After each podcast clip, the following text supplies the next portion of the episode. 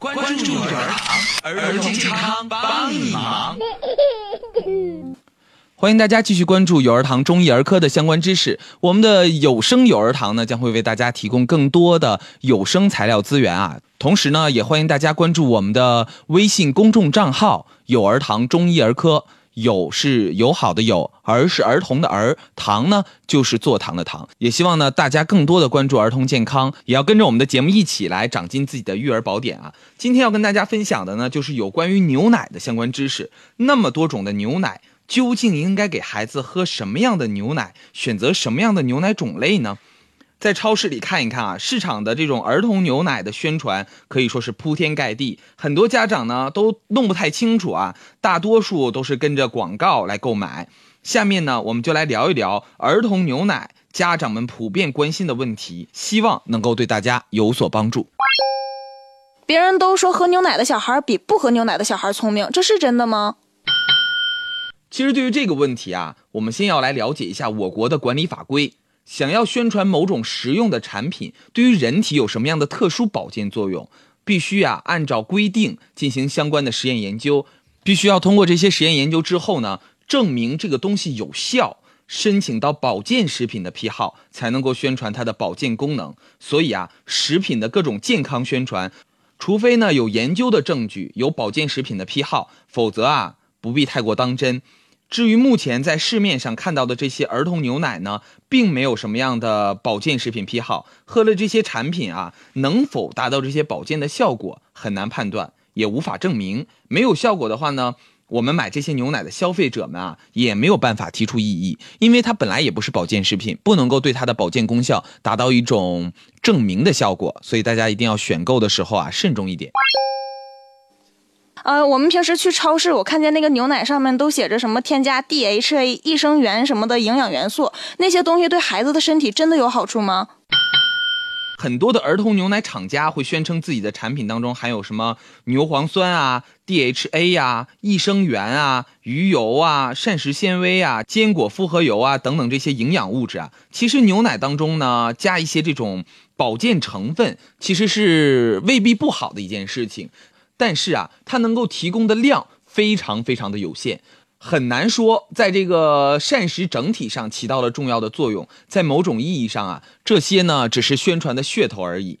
按照我国的这些营养标准的这个法规啊，一种营养成分必须达到一日参考值的百分之十五以上才能够宣传呢，这是成分的主要来源；达到三十以上，百分之三十以上啊，才能够宣传这是营养成分的丰富来源。啊，比如说，假设啊，我们当然是假设一下啊，比如说是一百毫克是我们的这个一日的呃摄入的参考量。如果我们每一次的喝到的这个牛奶的一个产品当中含有十五毫克的话，那它就可以宣称说是牛奶当中的 DHA 达到这种保健功能啊。可是，一般都达不到啊。呃，如果达不到的话呢，它就不能够宣传这个产品呢对供应 DHA 有这个意义。呃，牛奶呢本来也不是膳食纤维的主要来源，也不是 DHA 的来源啊，更不要奢求呢它能够代替种类丰富的那些天然食物。孩子养成食用多种的天然物质的习惯是非常重要的。牛奶当中添加的一点保健成分，只会让大家啊这个心里有一些安慰而已。所以要告诉大家，比如说我们这个膳食纤维，它主要来源是什么呢？是蔬菜啊，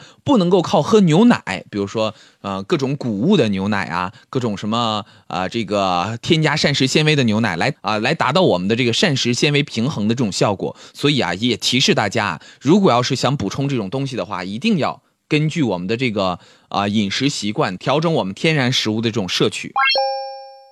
像我们平时如果给孩子买牛奶的话，通常会比较容易选择儿童牛奶。呃，但是有一次我尝了一下，它比普通的牛奶更甜，它热量会更高吗？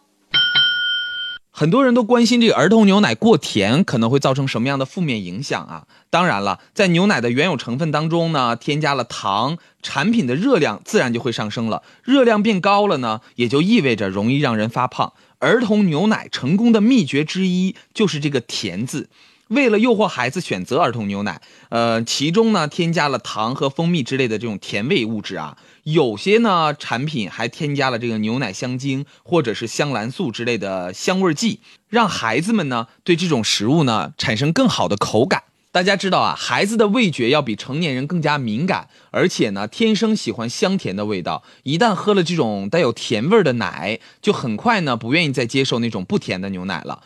但是呢，目前我国城市儿童的这个超重肥胖率啊，已经达到了世界发达国家的水平，让孩子喝着这种热量更高的含糖牛奶啊，并不值得提倡。那就像儿童牛奶那么甜的话，它一定会有添加剂或者是其他的那些东西，它不会影响孩子的健康吗？